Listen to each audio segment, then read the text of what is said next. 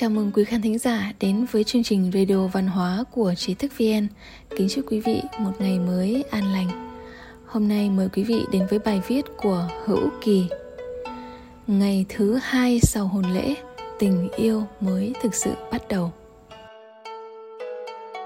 Người xưa tin rằng nhân duyên là do thiên định, vợ chồng đến với nhau cũng là do ông Mai, bà Mối kết tóc, xe tơ mà thành. Hôn nhân của người xưa không bắt đầu từ tình yêu, vậy vì sao vẫn có thể hạnh phúc đến răng long đầu bạc? Quan niệm hôn nhân của người xưa không giống với hiện nay. Hệ thống lý luận của người xưa về vũ trụ quan là thiên nhân hợp nhất và nhân sinh quan là tu thân, tề gia, trị quốc, bình thiên hạ. Với quan niệm thiên nhân hợp nhất thì nhân duyên là do trời định, nên hôn nhân phải theo ý mẹ cha dựa vào mai mối. Vì hôn nhân là đại sự của đời người nên được đối đãi hết sức cẩn thận, cần phải được trời đất và thần linh an bài chứng giám. Về quan hệ giới tính, trẻ em vốn hồn nhiên thơ ngây, quấn quýt bên nhau như thanh mai trúc mã, nhưng khi các bé gái tới khoảng 11, 12 tuổi thì theo khuôn phép không thể tùy tiện ra ngoài nữa. Bởi ở độ tuổi này, biến đổi về sinh lý sẽ đem lại những hiếu kỳ về giới tính trong các em. Người xưa hiểu rõ đây là thời kỳ nhạy cảm nhất và quan trọng nhất đối với sự trưởng thành, nên các bé gái được cha mẹ dạy dỗ rất cẩn thận. Con gái phải học theo thùa, pha trà, nấu ăn và những kỹ năng ứng xử trong gia đình, xem các sách về nhân luân, lễ nghĩa, học làm thơ phú, hội họa, âm nhạc và các tài nghệ khác. Các bé trai khi bước vào tuổi thiếu niên thường được theo hầu bậc trưởng bối để học các lễ nghi trong giao tiếp, để từng lời nói và hành vi cử chỉ không được buông thả tùy tiện. Các đấng nam nhi tương lai sẽ được học đạo lý trong các cuốn cổ thư như Đại học, Trung dung và Luận ngữ để giáo dưỡng sâu về nhân dục, xã giao, đối nhân xử thế.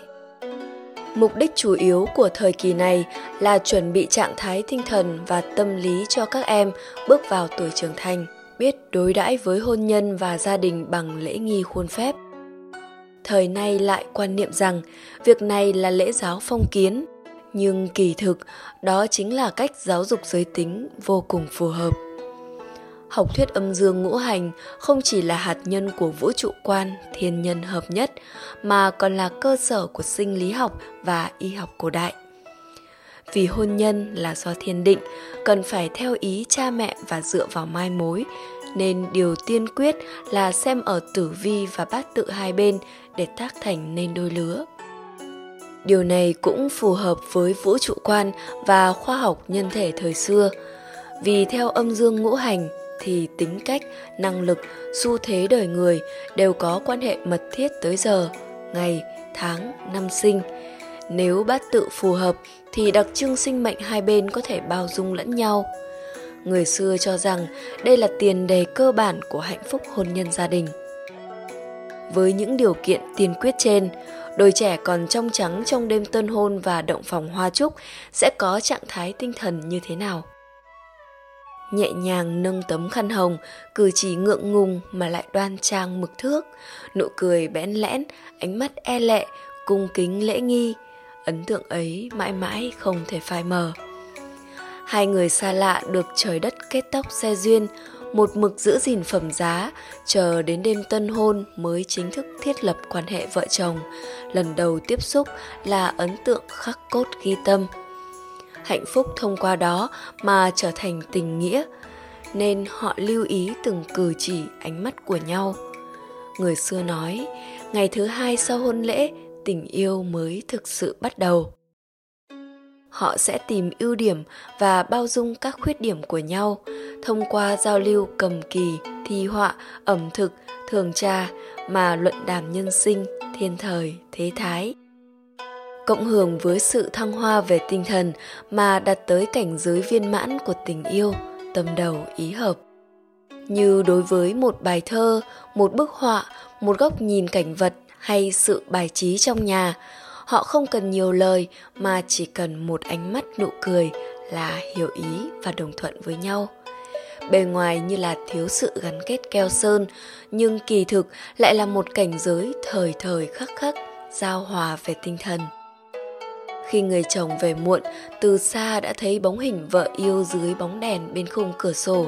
Người vợ cũng không mở cửa ngóng, nhìn thấy bóng chồng từ xa, vẫn chỉ lặng lẽ chờ đợi cho tới khi bốn mắt giao nhau, thắm đượm ân tình. Rồi một người lặng lẽ ngồi chờ, một người lặng lẽ dọn cơm. Vì vậy, cũng không khó để hiểu vì sao các cặp phu thê trong quá khứ khi không may một người qua đời sớm, thì người vợ sẽ thanh tâm thủ tiết cả đời. Người chồng cũng trung thân, quyết không đi bước nữa. Không giống như quan niệm lệch lạc thời nay, cho đó là lễ nghi phong kiến hà khắc, mà đó hoàn toàn là tự nguyện chân thành. Vì tình yêu của họ đã vượt khỏi sự yêu thương thế tục, nam hoan, nữ ái, đã bao gồm một nửa của đối phương thành một chỉnh thể không thể tách rời. Vì vậy, quan hệ vợ chồng của người xưa là một quá trình không ngừng thăng hoa.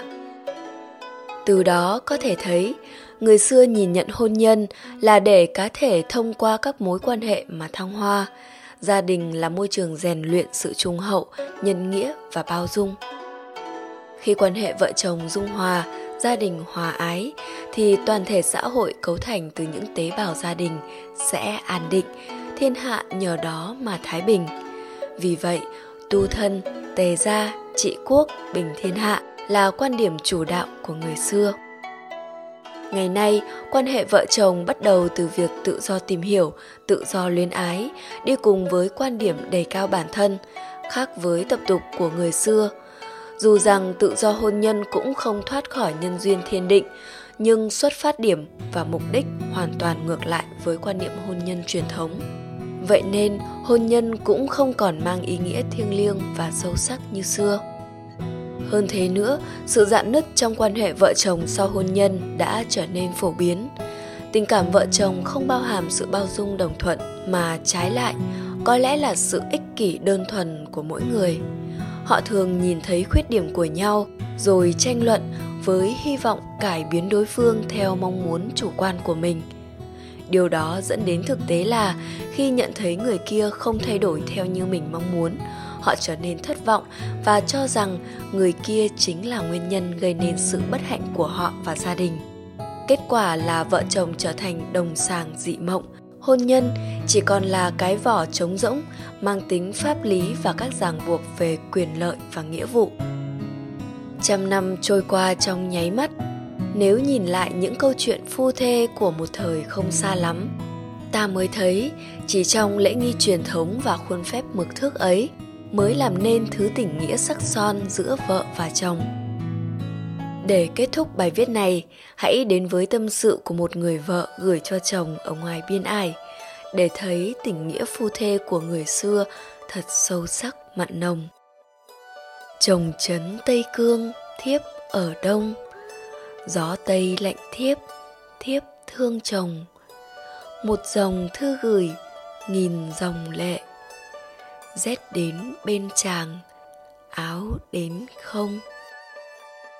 Đến đây là kết thúc bài viết. Ngày thứ hai sau hôn lễ, tình yêu mới thực sự bắt đầu của hữu kỳ. Cảm ơn quý khán thính giả đã lắng nghe, đồng hành cùng trí thức vn Quý vị có thể truy cập vào trang web trí thức vn.org hoặc tải ứng dụng mobile trí thức vn để đọc thêm các bài viết văn hóa của chúng tôi. Đừng quên nhấn subscribe đăng ký kênh và để lại bình luận ở bên dưới. Một lần nữa, xin cảm ơn và hẹn gặp lại quý vị trong các chương trình tiếp theo.